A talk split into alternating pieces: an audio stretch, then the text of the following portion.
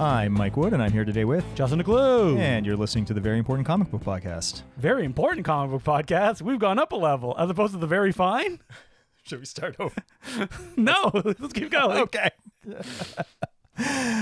and you're listening to the Very Fine Comic Book Podcast.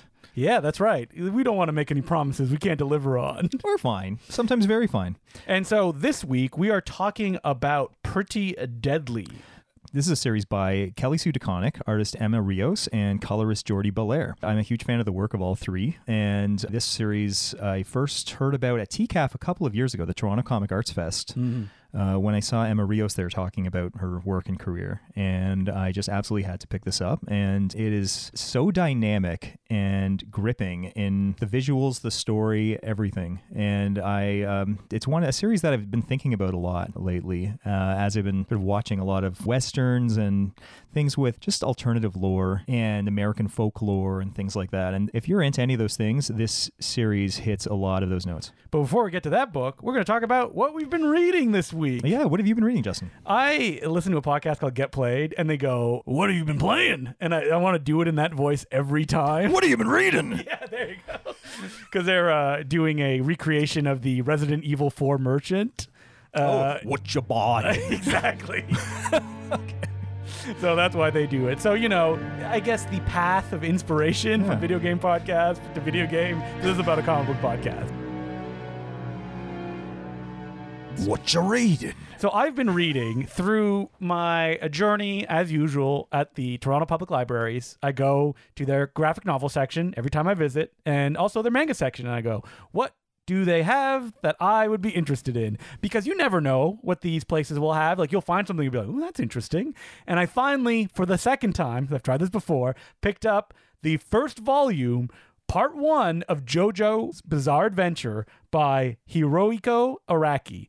Part one, Phantom Blood. Now, people that are familiar with JoJo will be like, no, hey, no, don't read this one. You should start with part three or part four, Diamond is Unbreakable. That's when JoJo really gets to, I don't care. I'm starting with part one. I've actually read a few of the late period ones, very much enjoyed them, but I get lost in this cycle that I do sometimes when I get into a manga, which is I uh, order through the library system like three in advance or four in advance, and then they come all like scattered. And I'm like, I don't know where I am. I'm reading too many. So I set a new rule: is that I order the one, and then I'll order the next one, and that's it until I get the next one. Hmm. Then that allows, and then I'm allowed to order the next one after that. That's a good idea. So I don't get lost, and I, I'm not trying to like jump the gun or anything like that. And if I have a bunch of mangas that I'm reading, you know, in order, then you know they'll come when they come. now, a quick question: Why do people say that about JoJo? Why are there so many different entry points that people can't really agree on? because the characters change. So like Okay. Part one is like kind of like a gothic action thing, Mm-hmm. uh, and then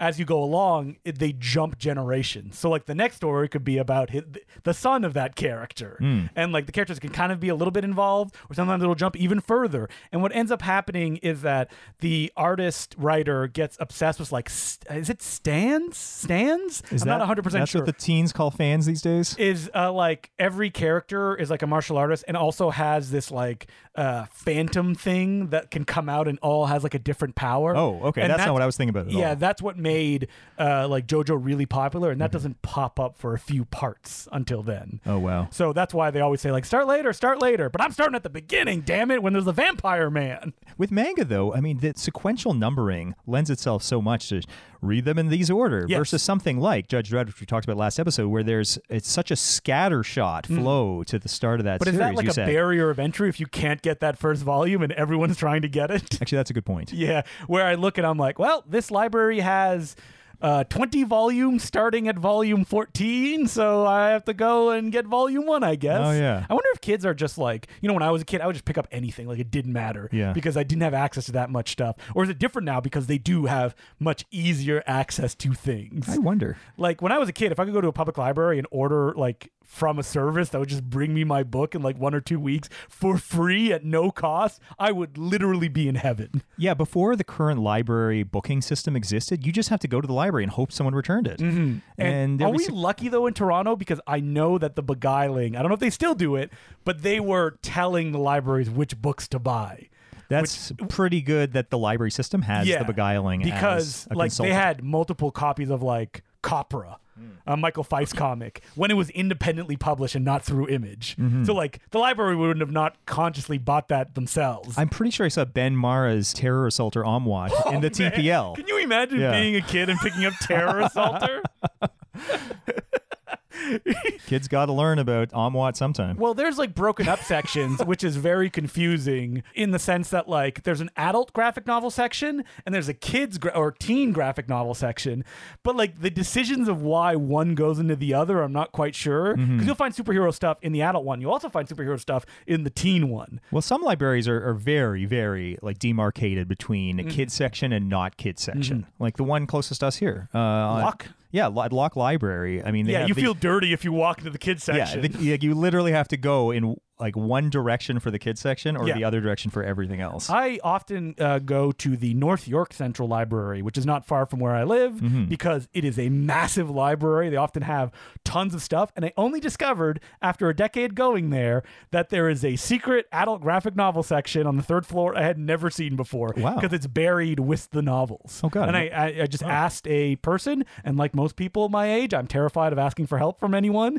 even though that when I worked in service jobs, I'd be like, why don't they just ask me? Why, why, why are they wandering around? And, you know, do obviously I can think that and then not put in action, but actually ask. Uh, uh, they have they have library text on each floor, and you're like, hey, could I get, uh, could you tell me where this is? And they're so happy. They're like, I will show you, like, a walk with me. Here it is. And I was like, wow, there's so much stuff here, which I don't think JoJo came from there. I think it came from probably the kids section, which is where it's kept, even though it's pretty violent for those kind of uh, manga comics. so, what is it actually about? I've never known. I can't know people. you. I'm reading Okay. it right now. Yeah.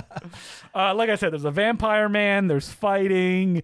Uh, it, there's tons of stuff. I know that like eventually uh, one of the kind of parts is like a cross country adventure, like race of some kind. So, Oh, like Archie's RC Racers. yeah, exactly.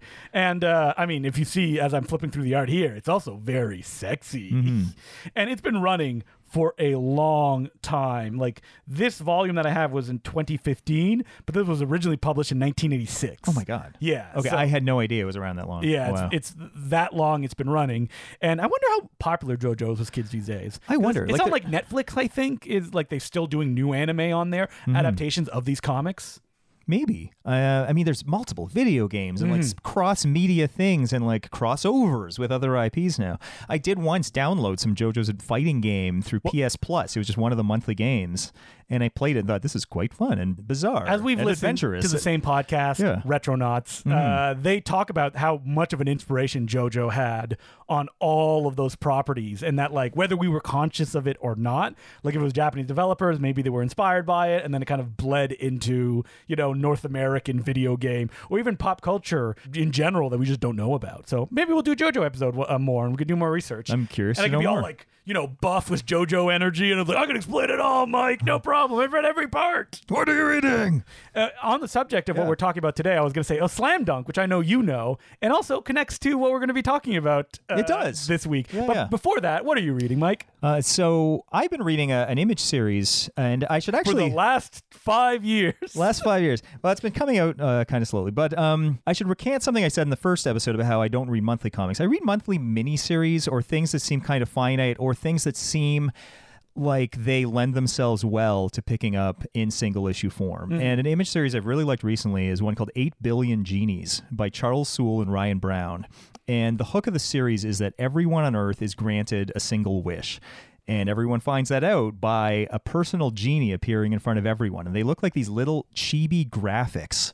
Like someone designed them on like a you know early 80s computer, a little floating like blue sprite that mm. each one looks like the actual person who they are assigned to, and they just cheerily inform everyone on Earth, like, "Hi, I'm your personal genie, and you've been granted one wish," as if it's like a personal digital assistant and they're mega chipper and eager and communicative and happy to give you any you know advice during the wish granting process but once you make your one wish it's done and the thing disappears and they've served their purpose and they're delighted to do so I'm going to guess perhaps chaos. Uh, happens? absolute chaos Yeah. and what really appealed to me about the book uh, was the pacing and the time structure of each issue is completely different and the first book covers the first like eight minutes when this happens on earth and then the time interval goes up each issue. So the next one is the first eight hours. The next issue is the first eight days. Then weeks, months, years, decades was uh, the most recent issue. And there's one issue remaining, and that's going to cover the first eight centuries since the the genie incident. And it has been such a creative and interesting series because each issue does something with the idea of wishing that I have never conceived of or seen in any other medium. Usually when these happen, it's very simple like Twilight Zone or like EC Comics one-off story of like, "Oh, I'm using my three wishes or my one wish. Oh no, it's backfired. Oh, woe is me." But this series has to take into account how things are affecting the world on like an absolute macro level. And it's perpetually in every issue introducing some sort of like, oh my God, I never thought of that. Someone thought of that? That's brilliant or horrible. Oh my God, that changes everything. I'm always so intrigued each issue to see where each of those decisions will go next. And with the advancing time period in each issue, often that then begats like some longer change that might have been shown in or foretold in the previous issue. It's been absolutely like one of the most creative things I've read in years. And I made a joke that Mike's been reading it for five years because for the last, I'm going to say a couple of years, I'm like, what are you reading, Mike? You're like, ah, 8 billion genies. I think maybe one year. and I'm like, still? You're still reading 8 billion genies? Oh man. So you'll understand and appreciate this reference, Justin, but this is what originally drew me to the series was the promise that each issue would include a famous Genie's variant cover. Oh, issue man. one featuring Andrew Divoff of Wishmaster so fame. that's why you wanted it. But it's not an original photo. It's just a, uh, um, you know, shot from probably one of the Wishmaster films. I believe so. I'm not that familiar with Charles Soule's work. I think he did Curse Words is the one that I know he wrote, right? He did with Ryan Browne, Mm-hmm. uh, and I really want to read that next based on the strength of this. And Did he do like a bunch of Marvel stuff, like Venom, or am I confusing him with Donny Cates? Yeah, Donny Cates, Cates, wrote Venom. yeah. Charles Sewell wrote, I think, some Daredevil. Mm, oh, that's what it is. That's yeah, because because he himself is, I believe, a practicing lawyer, and he brought a bunch of that. Still, as he writes comic books, when does he have the time? Yeah, you think uh, the big comic money, he'd put the law thing aside. Know. um, but yeah, this series is is really awesome. Issue, the Image? second- uh, it's an image series. The second last issue just came out recently, and um, there's been, I think, some slightly longer gaps because people are allowed to work at their own pace when they're doing an image book. Does that mean there's no trade paperback then if like the story isn't complete? it's or- not complete yet. Yeah, okay. Yeah. So single issues are available. Uh, they just announced. Uh, reprints of issues one through six that have come out with like new covers, and I think those are all hitting on the same day, this or next week. Uh, and then issue eight should be out whenever it's done, Mm-hmm. and it will be the final issue. Oh well, I will finally after have to check it out. That'll be Mike's one wish. Please, Justin, read One Billion Genies.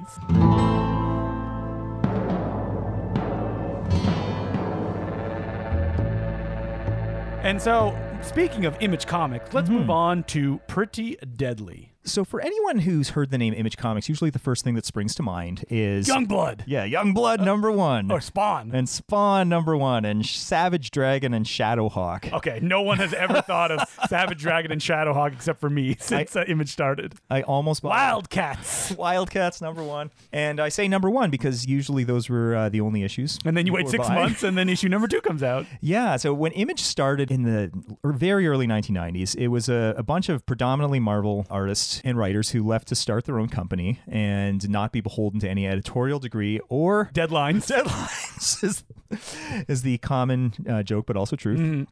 And it was a scattershot, chaotic mess. Yes. And I ate up all of it. And thankfully, with books being so late and delayed, it was very cheap and easy to buy all of them. Oh, uh, yeah. for the most part. I was always a massive fan of Savage Dragon. Speaking Mm-hmm. of monthly comics, I've started only recently start buying monthly Savage Dragon, which is still published. Not quite monthly. It's like whenever Erik Larsen can kind of get it out. I'm always excited to get a new issue because they're usually self-contained. They are the work of a older man working in the comic book field. Now, my friend Joff recently told me, uh, in summing up uh, recent Savage Dragon issues, he, his single quote was, "It's basically porn now." Well, How accurate is that? uh, there is a very graphic issue, which is like the big one everybody talks about, Okay. where there is a sex scene because there's Image has no comic book code or anything like Hmm. that. Erik Larsen is he still one of the like high level managers of Image? I know he's credited in Pretty Deadly. Uh, he was not. No, he was the uh, the publisher Yeah. slash potentially like I guess chief creative officer up through the late 2000s. okay. Yeah. And uh, Savage Dragon is a fun superhero. He lives in Toronto now. Does he? A Savage Dragon Oh, wow. character, yeah. And he teams up with a Toronto-based superhero team. What are they called? Oh, I don't remember. I have to look through the issue. Is it actually clever or is it some like It stereotype Nope, like no the Canucks? stereotypes. Uh, maybe a little bit of it, but like Erik Larsen does not live in Toronto. Did like a lot of research. They That's visited good. all real life locations. It's fun. Uh, I think he's going to be moving back to Chicago, which is his usual stomping grounds. Even though that it's not the original Savage Dragon, it's actually his son these days because the OG Savage Dragon died. I, wow. But again, How? this is our weekly episode where we're in the weeds.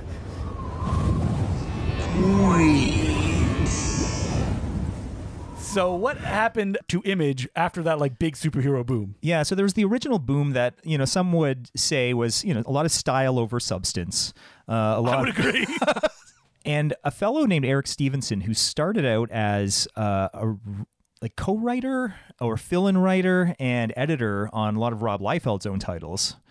Uh, if I recall correctly, uh, eventually took over as Image's publisher around 2009 or so. And so late into the run. Yeah, yeah. Well, at that point, wasn't Rob Liefeld? Didn't he have like Extreme Comics? Yeah, his so sub I think. Eric was working at Extreme and potentially for Image as Mm-hmm. well. I might be getting some of these these facts wrong, but um, Eric Stephenson was appointed the new publisher of Image, Mm-hmm. and uh, as far as I understand it, he just undertook some sort of uh, restructuring into how Image works as a company. Yeah. and so f- since I guess early 2010s. Uh, Image has uh, functioned as this very creator-owned sort of framework for comic publishing. Yeah, they're not really kind of like a, a heavy-handed editorial board. Not really. Like I think the the publishing department has to you know, obviously like the concept Yes, and they do. prove the the book, and um, but then how it works is, I mean, the creators just complete the book on their own pace. If Mm-hmm. the onus is on them to finish the book and get the pages out, get the issues out whenever they want. Yeah. Image provides sort of like the template package of like here's you know how things fit together into the PDF with all the branding and whatnot. Uh, You put your pages in this and then uh, send it uh, to the printer. It almost sounds like a CD baby or something like that. It's like publish your own comics through much. Image. Yeah, yeah. Um, And that means if the comic do the uh, people like the creatives take on a financial responsibility of the publishing they of the do. book. So I was yeah reading about how that works, and these numbers were based on uh, Toronto's Jim Zub's uh, comic Wayward, which Mm-hmm. is excellent, and Jim Zub also excellent. So this this seems accurate at least as of 2015. Uh, I don't know how much this has changed since, and I it might have been Jim Zub who I saw talking about this at Mm-hmm. uh, TCAF, the Toronto Comic Book Arts Fair. So uh, it was written here: Image Comics policy and profits consist of taking a flat fee, which used to be around two thousand dollars in the early 2010s. it can't be that small now. Uh, I wonder to cover their expenses and make profit. Everything else goes to the creative team, where it is split between writer, artist, inker, colorist, etc. However, the fee may eat entire profits. It all falls down to these factors: the volume of issues printed, the cost of the single issue, transportation and storage fees, the price, and sales. If it is a printed comic book, then the retailer will take about 45% of the entire sales. After that, there's the printing expense. You pay to the company who printed the comic book, or rather, Image does. Then you pay the expense to the distributor, Diamond Distributors. In the end, that can leave you with 8% of profits or 30% from which Image takes flat fee. Okay, so but so the creators don't have to pay Image though. No. that they they just may never see profit, which is the reality of anything that you do. Pretty much. Yeah. yeah So you have to the onus then is then on the creators to think promote a lot of the book themselves. Mm-hmm. Image will promote it, you know, I guess the same amount that they do any yeah, on their website or whatever. on yeah. social and and all the. Image comics usually get distribution in comic book shops Mm-hmm. because they're a very well known brand. Yeah, yeah. And um, yeah, th- I think the branding is key there. Yeah. And I wonder how it works with trade paperbacks too, because Image have a policy of the first trade paperback is very cheap. Like it's usually like ten dollars retail, Mm-hmm. Yeah. if not less, and then it goes up to like twenty bucks after like two, three, four, because they want that kind of like easy, you know, um, entryway for new readers coming on.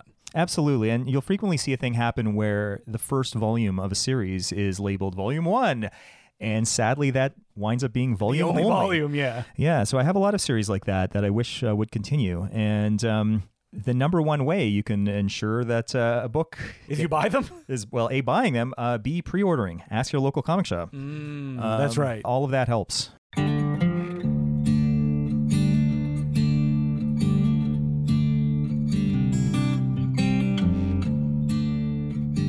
Image, I think, probably are the ones who popularized the idea of writing for the trade, as Yes. we've talked about. Ah, I hate it. Well, you know what? I hate it with like any sort of ongoing superhero story or something like that. With Image, I don't really mind it at all because I think when you're writing for the trade with some sort of creator owned book like this, you can structure it in a way that these three volumes of Pretty Deadly have, Yeah. where each one completely tells its own story. That's fine, yeah. Fairly independently of the others. And I've seen a lot of other series do something similar to this. I think the issue I have is reading those single issues. That's like this is not a satisfying single issue to read. Mm-hmm. So is, am I just making a c- commitment for it to be collected in a trade later on? Essentially, That raises a good question because I wonder if that like hurts single issue sales down the road when people now sort of know every single image thing is for the most part written for the trade. I'd be hard pressed to think of a single image series I've checked out in the last decade that has not come out in trade paperback. yeah, and that like isn't paced for trade paperback in Yeah, the sense that yeah. like.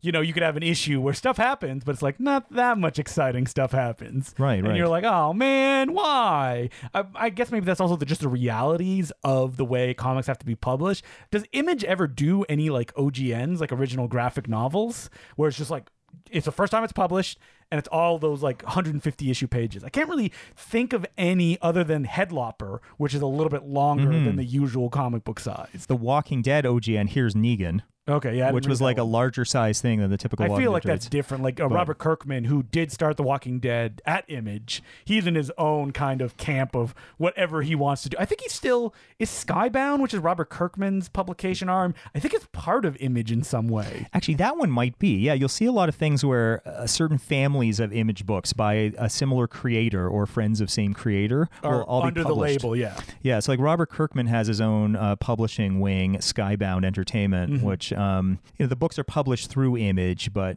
I think it's just the idea of like this is a brand. If you like me, you will like my brand, which is why you should, you know, buy any Skybound book. right, right. And so uh, today we're talking about Pretty Deadly. And so who is the writer of this comic? So the writer is Kelly Sue DeConnick, and the artist is Emma Rios. Are, have you read any Kelly Sue DeConnick books before? I mean, I had so most famous for Captain Marvel. Yeah, but before that, I first saw Kelly Sue DeConnick and Emma Rios' work on an amazing Marvel miniseries about Norman Osborn in prison. what? Wait, why all were you reading this? It was it got some great acclaim on Okay. a couple of comic sites, and um, it was from around 2010 or so, and it was just called Osborn. It's since been collected as Osborn Evil Incarnate, because everything has to have a subtitle now. Yep. Uh, and it was just about Norman Osborn being sentenced to prison and deciding to Osborne it up and go absolutely crazy, but in a way that sort of combines like businessman Norman Osborn and Green Goblin in a way I hadn't really kind of seen before. Wait, is this pre or post him being president of the United States? Oh, I don't even know that that happened. Oh, wait, did that? Or maybe I'm confusing him. He was some kind of like leader of the Avengers or something like that. Oh, a in Dark Avengers. I think Yes. this is after that. In fact, Okay. like this series kind of stood alone. I wouldn't be surprised if this was the fallout from that. Mm-hmm, like he goes to prison, and um, and these creators didn't work on on that in any regard that I know of. But it worked as a, a awesome one off thing of just like not the typical prison escape story, but something that where every time I expected uh, some like the both the writing or the art to veer in one direction, it did something else. Oh, interesting. And it was so visually and narratively interesting that it felt like something different than what Marvel was probably putting out at the time. If I was reading all the mainstream books. so was that just a dodge to say you've never read DeConnick's Captain Marvel run? Oh, I did read several. of You did? Yeah, yeah. Uh, so then I read a couple of uh, like maybe the first two or three trades of her Captain Marvel run. Because I wanted to see what she was doing next, and really enjoyed the character and world building in that. Yeah, so everything in the MCU Captain Marvel movie is from her run on, uh, you know, the Carol Danvers Captain Marvel. Yeah, like she pretty much created the like the modernized version of Carol Mm-hmm. Danvers. So after Captain Marvel, I'm not quite sure like what else she did. I see her name every now and there. Well, she did an amazing s- image series uh, with uh, awesome illustrator Valentine De Landro uh, called Bitch Planet. Oh, I did read that. Yeah. That's another one where it's like I can't wait for volume three, and it's like nope, that's it, you're done. yeah, Only two yeah, volumes. probably just the two volumes, and um, That was a weird one because it felt very popular. yeah, that one that one got a lot of buzz. hmm And then it just kind of it, it, like took a long time Yeah. for the second part to come out, and then it just kind of fizzled away. I'm sure there's more to it. I think they did a bunch of one shots Oh, too. Okay. Yeah, there was some sort of branding like Bitch Planet Grindhouse or Yes, something like that. I remember seeing that. And they, I think they published maybe three or four one shots. So I wonder if those are collected. Mm. We should look that. up. But that's actually an interesting thing about Image is that people can sort of just take breaks, publish another volume of a thing whenever you like. Like the the onus is entirely on the creators to decide when they want to put things out. Mm-hmm. And I think I was seeing at again at TCAF, it was either maybe Chip Zdarsky or Brian. Vaughan or someone talking about how Image pays out twice a year. That's it. And I think that six month gap is kind of then built into the idea of like sort of putting a trade out. Yeah. And then at some point be- between those two payout gaps, and then like your next payout includes your revenue from that trade. Mm-hmm. so Um, you're really doing this for the fun of it, basically. You really kind of have to. And I think so. I wonder how much that really works for newer creators who don't have the cachet to be able to, you know, draw new readers to a book Yeah. That uh, they're completely taking a chance on. Well, I think that's why, like, you see a lot of image books are people that you know from something else. You're Mm-hmm. like, oh, this person who worked at maybe Marvel and DC and have a run that's famous enough, they're writing this now. So, would you like to read this because you're aware of them?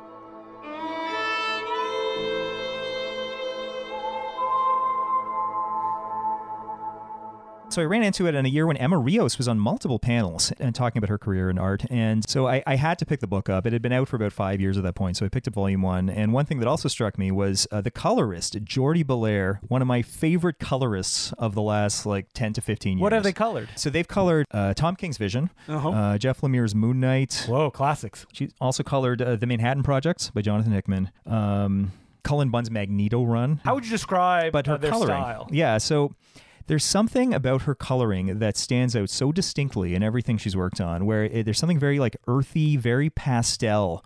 And she's the one who started that colorist day, didn't she? She On did. Twitter. Yeah, yeah, yeah. That was her.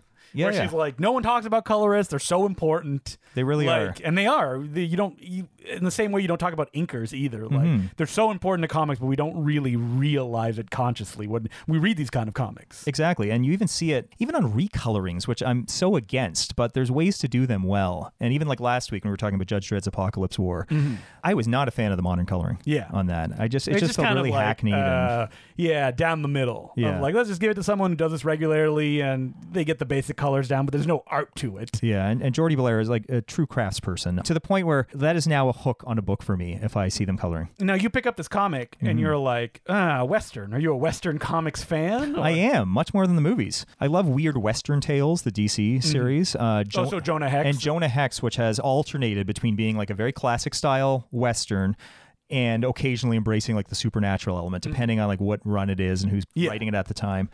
And um, this felt like kind of a halfway point towards that because the supernatural element is kind of happening as a sort of behind the scenes undercurrent. Like like the the world first volume, of the first say. Yeah, yeah. and like just to jump ahead a little bit, only the first volume of the three volumes of this so far is a western. I get the feeling that wasn't originally the plan. Yeah, I'm not sure if it was or not. Like I'm curious to know. because like the way that it's like there'll be more adventures of Mm-hmm. uh, a character of this book and it seems like the little thumbnail that they have is a western panel yeah Death Face ginny returns so what's interesting about this comic is that it's seemingly going to be about a character named deathface ginny Mm-hmm. and as the series goes on it almost seems like the writer and artist are like do we want it to be about this character? Like we kind of want to do other stuff around her. Yeah, and I think that's interesting and unexpected, but also fair. Yeah. Because I mean it's their book. they can do whatever they want. They, well, they can do whatever they want, um, but I kind of like that direction. The idea of keeping it fresh and sort of going to a different time period in each book and you know, then it retroactively turns the first volume into this sort of lore and establishing stuff for this universe and the folklore that they're creating. I will say that, like, if you're listening to this and you're interested in this comic, which I would highly recommend, I love this comic. When it ended and I read all three volumes, I was like, there's got to be like a hardcover deluxe collection of these. Nope, there is not. There's not. Unfortunately. Yeah, uh, most image stuff never makes it past the like the first version trade paperback with like the mm-hmm. six issues. And reading this first volume, which I think was probably my favorite. Oh, so like readers who are coming on, I will say it is a little bit of an intimidating comic. That when you're reading it, especially the first issue, you'll be going, "What is this about?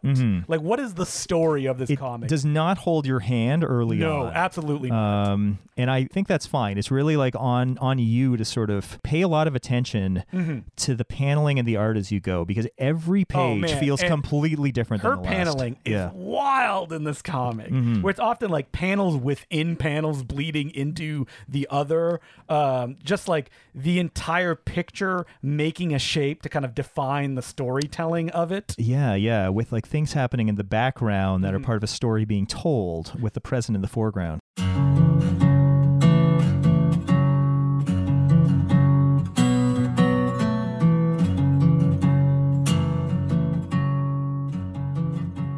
The main characters of this first volume are a young girl Mm-hmm. who is following an older man who is blind but is he maybe he sees something else It telegraphs that early on with uh, someone asking about his eyes and, Mm-hmm. and do they still hurt or, or however they phrase it. And so it, le- it leads you to think, is this going to be like a lone wolf and cub kind of thing? Yes. Who is this old That's man? what it feels. Who's and they're this going young woman? around telling tales. And pay attention to that first tale because is the backbone of this first volume Mm-hmm. Yeah. that is told. Now, one thing I wish was in this first volume, Mm-hmm. because I bought this in trades, as many people do with Image Comics, there was apparently back matter.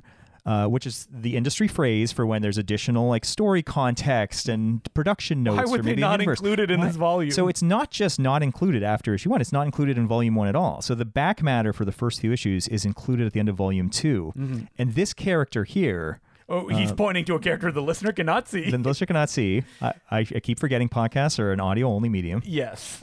So there's a character introduced in the first issue named Johnny Coyote, and he seems to know a talking raven uh, that he refers to as Molly. And the single issue of the first issue included a like short prose story at the back called "The Disgrace of the Scoundrels Johnny Coyote and the Lady Molly Raven."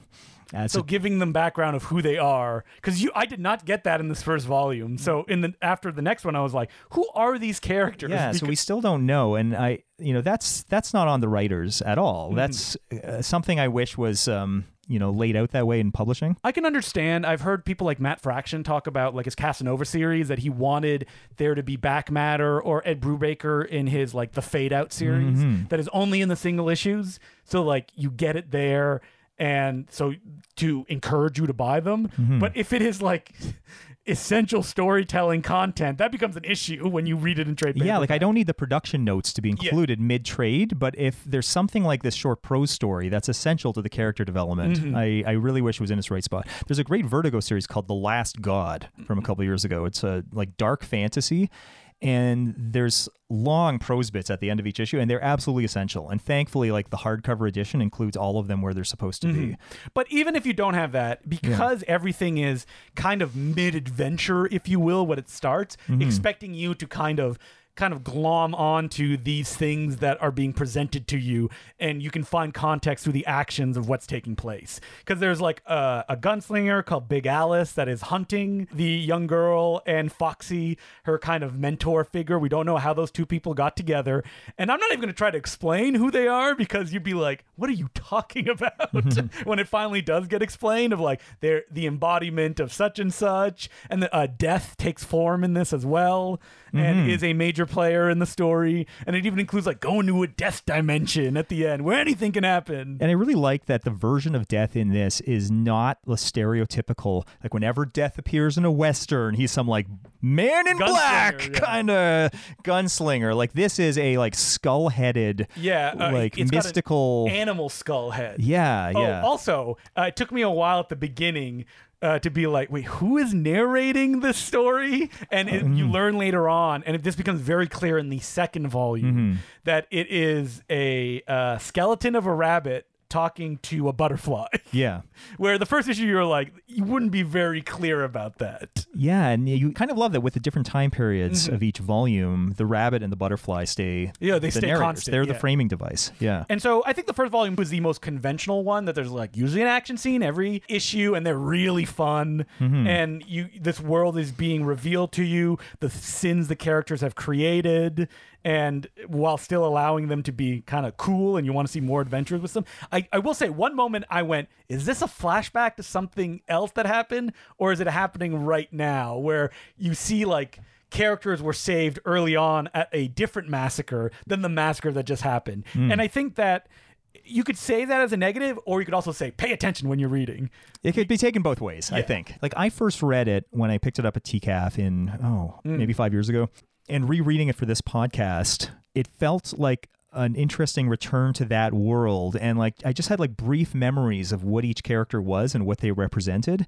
And it did kind of gel into place again as I was reading it. But it is a book that absolutely I would say demands your attention to the narrative and paneling. And I think that it's satisfying to pay attention. Like that it's worth doing that kind of work of paying attention to a comic you're reading. Yeah. But listen, in the world where anything can take you away uh, to get that instant thrill, sit down and read Pretty Deadly and give it the attention that it deserves. Now, when I was reading this, I was like, "Oh, you guys are on a razor thin wire of cultural appropriation," says I, the white guy reading this, and I think they do a good job of not again as a white guy saying that of like getting into like well let's talk about indigenous culture or something like that and kind of have it within the context of this because it's like is it this person's place to write about that kind of stuff i think they kind of invent enough of their own not to feel like that Exactly. That's exactly uh, very well said. It makes the smart decision to focus more on the invented lore Mm-hmm. and this like sort of alternate plane of existence with death and these uh, reapers reapers and his family and such, and and have that be the focal point rather than trying to to make any sort of parallel. and the real like the world. Mm-hmm. first volume is a very clear quest story. The characters, well, I say clear, but they're going towards something. What surprised me about the second volume is it essentially takes place in like one place, and every issue takes place seemingly over an hour. Like Yeah. the story takes place. This one moves from the Old West to World War One in the trenches. Mm-hmm. Uh, I don't really want to spoil like what it's about. I think that is this the one where they start? No, it's in volume three where they actually give you a page of like, okay, listen, if just in case something didn't make sense, let us explain it to you Mm-hmm. when you start this new chapter. And I like that too. But yeah, in this one, they take the lore and ideas from the first one and they further them out into something where you can now see a framework happening of you can do standalone adventures. Yeah, I think it also deepens this first one because it clarifies Yeah. a lot of the stuff happening in the first one. It does. It does. Volume one ends with basically setting in place a character named Deathface Ginny who will persist through the remaining stories and time periods. Hmm. Well, almost all the characters persist. I mean, they do Yeah. persist. Yeah. especially a character that like uh, there's an ending to volume one where you're like is that a happy ending what happened to that character Mm-hmm. where she's kind of forced into a position she was born into and then in second volume you're like oh no she's okay and all the characters who were in the first volume are still around so Yeah, yeah. Uh, it's interesting of how they take it and they they kind of solidify these ideas of like not to be too spoilery but essentially these characters are like reapers of a specific thing so they represent like revenge or vengeance or um, Or courage or, or like thirst or stuff like yeah, that. yeah, yeah. So it's almost like the horsemen of the apocalypse, Yes. Mm-hmm. but not limited to four. Like there could be endless amounts of these, and maybe we'll see more of them in future volumes. And the reveal that like characters can become those things as well Mm-hmm. is very moving. I thought the ending of Volume Two was very moving in the way that it ends. oh yeah, that's my favorite sequence in this series so far. Mm-hmm.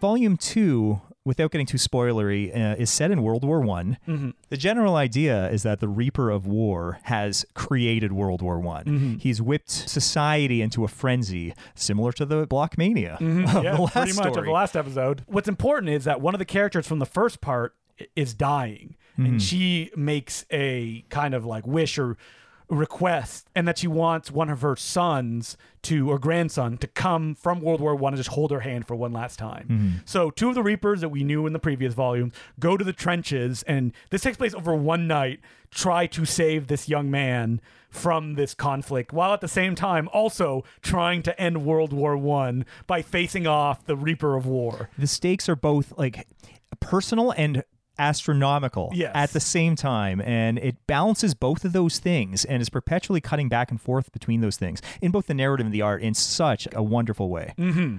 I really love Volume Two.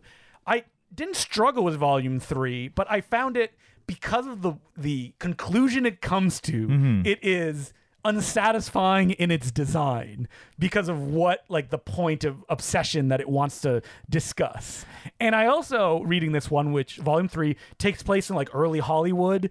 I, it's very reminiscent of a lot of comics that have come out recently, like Ed Brubaker's The Fade Out is also like set during that period of Hollywood as well. Yeah, yeah. And so I liked it, but I didn't like it as much as Volume One and 2 And it mm-hmm. also feels like a transitional comic in the sense that like they're setting up a story, especially with Deathface Ginny, that they want to kind of uh, revisit in uh, further adventures. hmm Like this furthers Deathface Ginny's story, as well as introducing us to some new Reapers who have settled in like a sort of 1920s, 30s. Yeah, like early Hollywood. Early Hollywood, very no- non-sound, so that would be uh, you know very early. Yeah, so one of them uh, has become like a sleazy Hollywood producer who's struggling to find his way back and is taking advantage of a young girl to do so and uh, stealing her story ideas but promising her the you know The world, the world. And um, so a character. Now, I always I love this focal point character in this because I'm such a fan of any story that involves the early days of like magic and illusion and Mm-hmm. hoaxes and things. So we have a fake clairvoyant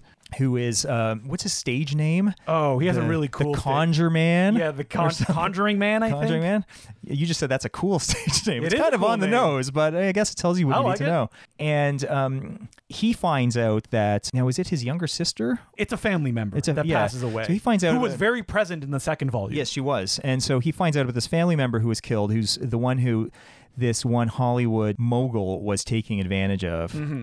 And uh, so he summons Deathface Ginny to help investigate the supposed murder. Mm-hmm. And she gives him 48 hours. So she'll basically be by his side for 48 hours. Uh, to look into this in both a sort of very practical detective kind of level and a supernatural level. And it basically becomes like a sort of early Hollywood noir. Yes. But also, spoiler alert, a bit Mm-hmm. of a shaggy dog story as well. Because the reason that the woman died is like a very personal one. And it isn't like, aha, I can finally prove with all the evidence that it's this person that did it. And I, I emotionally understand where they were going for. I find the ending of uh, Phase Ginny very sad, where she's left at the end of the story, because like it, it's setting up like okay she will not let go of the thing and it dooms her like but if she comes back that will be dealt with i think more Yeah, and I do hope it comes back. And and like we were saying, anyone creating an image book is allowed to you know, return to it at any time. The onus is on them Yeah. as to whether it's it's profitable or not for them. And like is, is their time worth it to do exactly. it? And if you look at the publishing dates for these, I think it was like 2013 and 2014 for the first two volumes, and I think five years later for volume three. yeah this was published i was surprised fairly recently the third volume uh, let's look 2020 was volume uh, three Wow, so even later than I thought. Yeah. yeah. so So i wonder it like are they done with it are they going to come back to it I feel like it's a case of just having um, free time align for different creators. Mm-hmm. Uh, so I'm not sure what Emma Ríos is working right now, but I think we talked earlier about how Kelly Sue DeConnick's uh, now doing a lot of. we didn't mention it i hinted at it Oh, you hinted at it. Yeah, that she's doing a lot of interpretation of manga stuff, Mm-hmm. specifically Slam Dunk. She did a lot of. Yeah, yeah. What is Which the is only one on that list I knew? Is not translation because I don't think she speaks Japanese, but it's kind of like, well, how would you describe it? Like localization? That's a good word. Yeah, Yeah. like video games, where it's not just about like we need this dialect translated. It's like we need it actually sort of. Understandable culturally to people in North America. Yeah, yeah. And yeah, so she's been doing that for a while. And I don't know if she's been writing any other big books. I was looking and it didn't seem like she had. Yeah, like that, might- that might be a very full time gig I with know all the she titles on that list. And her husband, Matt Fraction, started their own kind of like image publishing line as well. oh yeah, uh, Milk Fed, I think it was called. Yeah. yeah. Something like that. And so I hope there's more of this, and I hope that people listening who have made it this far are going to read it. It's available at your local library. At least it's available at ours. Mm-hmm. And um, absolutely wonderful, beautiful book if you are looking for an impulse purchase or see it on your local shelves. I mean, the first volume is probably pretty cheap. Yeah, 10 bucks. 10 bucks. So Great entry point. Easy, easy. Pick that up.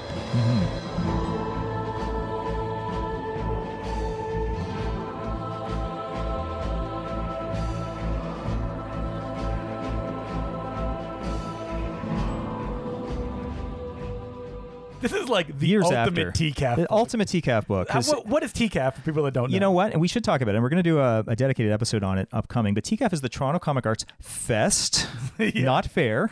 and it's held every May at the Toronto Reference Library. Could you move to somewhere a little bit bigger, please? it's a little cramped in the Toronto Reference Library. I do hope it never leaves the Reference Library. Uh, and the Toronto Reference Library, if you've uh, never seen it, looks like the Tyrell Corp building from Blade Runner. And Mm-hmm. Multiple floors. Yep, and weird And they don't, they pyramidal don't thing shut it. Down as a library when TCAF is happening either. Yeah, so it's this amazing, um, mostly small press and independent creator uh, comic fair, completely free. It runs on a Saturday and Sunday, and there might be other panels like earlier in the week too that are panels only. But the main sort of vendor tabling that takes over the library happens on Saturday. I wonder if they'll do like a couple years ago. They had like a whole other building that they had. Did you ever visit that one? in Cumberland Terrace. Yeah, they had like uh, an anniversary celebration of Image Comics. And my Mm-hmm. brother, who was visiting at the time, said like, "Oh, we got to go to this," and they had like a whole bunch of other tables there too. Yeah. so they were like expanding, and they didn't do that last year, I don't think. Yeah, last year there was still this sort of like COVID things in effect, I suppose. But um, yeah, some years they'll take over like adjacent buildings, and Yeah. there'll be other stuff happening in um, Cumberland Terrace and some hotel nearby, things like that. And this year.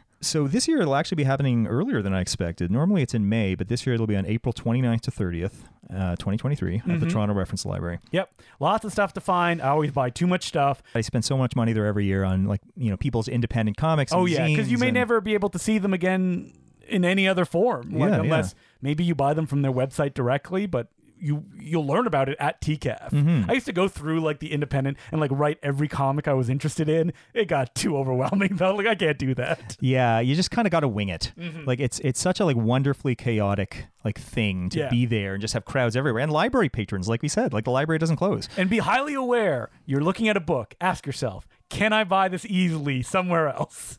And if you can, don't buy that book. Buy something else. Like, buy something from yeah, like don't buy it there. Yeah, yeah, yeah. Like you might see like a Fantagraphics table or something like that. Yeah, like you can get those later. I mean, like try and spend your money on independent creators Mm-hmm. who are only there because a lot of them have come from like the U.S. or Europe or abroad. Like I'm actually kind of amazed. I always ask where people are, have come from, and like people travel from quite far so to get far. to TCAF. I remember buying like Yeah. Mm-hmm. a Brazilian comic from someone. I think it's like the famous like independent comic book festival. Like people are always fighting tooth and nail to like get into it too. Mm-hmm. So yeah, so come to TCAF. This was an infomercial for TCAF.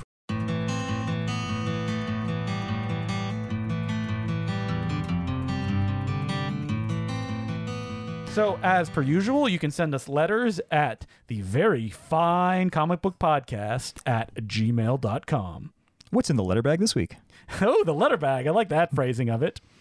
Our first letter is from Oh my, what a guy. And he says, Dear VFCPB. well, that's one way to.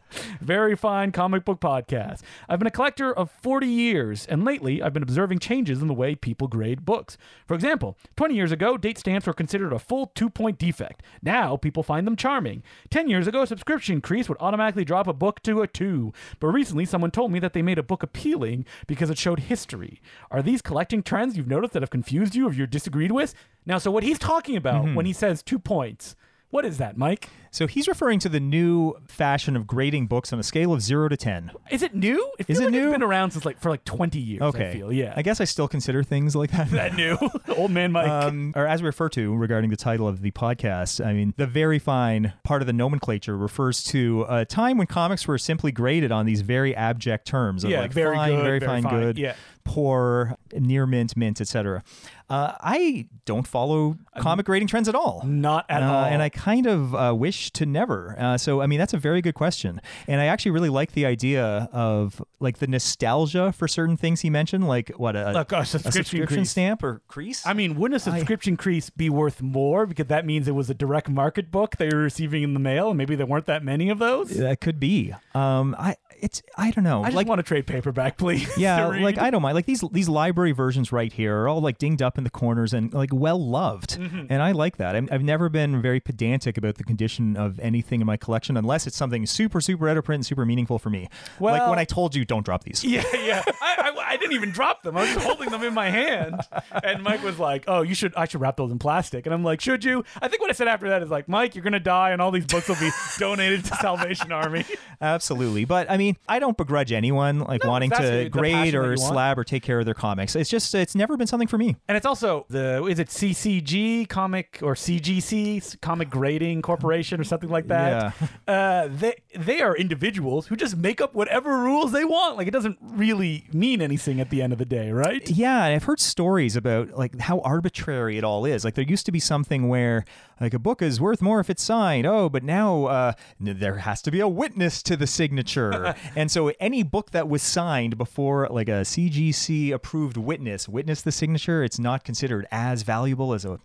And for people that can't visualize this because you've never seen it, CGC books are literally in a slab of plastic that you you can get access to it if you get like a tool to crack it open, right? Yeah, the But idea though never is really be yes, open you will again. Mm-hmm. never open or read it again. And I, I don't have a single comic in my collection that I would not want to like Crack take, open and yeah, read? crack open and read. Hmm, I'm trying to think if there's anything. No, I don't think so. Like even the poly bags that I have them in, I'm like, I hate these. It only gets caught in the tape when it comes out. Horrible design. Please, someone think of something better. How have they not? And I went looking for this. Yeah. Uh, of like bags that are just like just have a very light kind of thing that like when you close them they're like resealable. Oh, and that should be good. Just like a strip across. Yeah, yeah, Like, do those exist? Uh, I looked and I couldn't find access to any of them that were financially affordable Oh, when it comes to kind of comic book stuff like that. Yeah. So instead, I just have to fold over the piece of tape so it doesn't get caught when the book comes out of the bag, and it's annoying, and I don't like it. Yeah. Every now and then, like when when I buy like bagged and boarded back issues, and I see that like inch long tape Yeah. coming off, I That's I just get caught in the back. I just peel the whole thing off and just put like a little maybe you know small less than a centimeter piece and of the thing tape about CGC books is that like.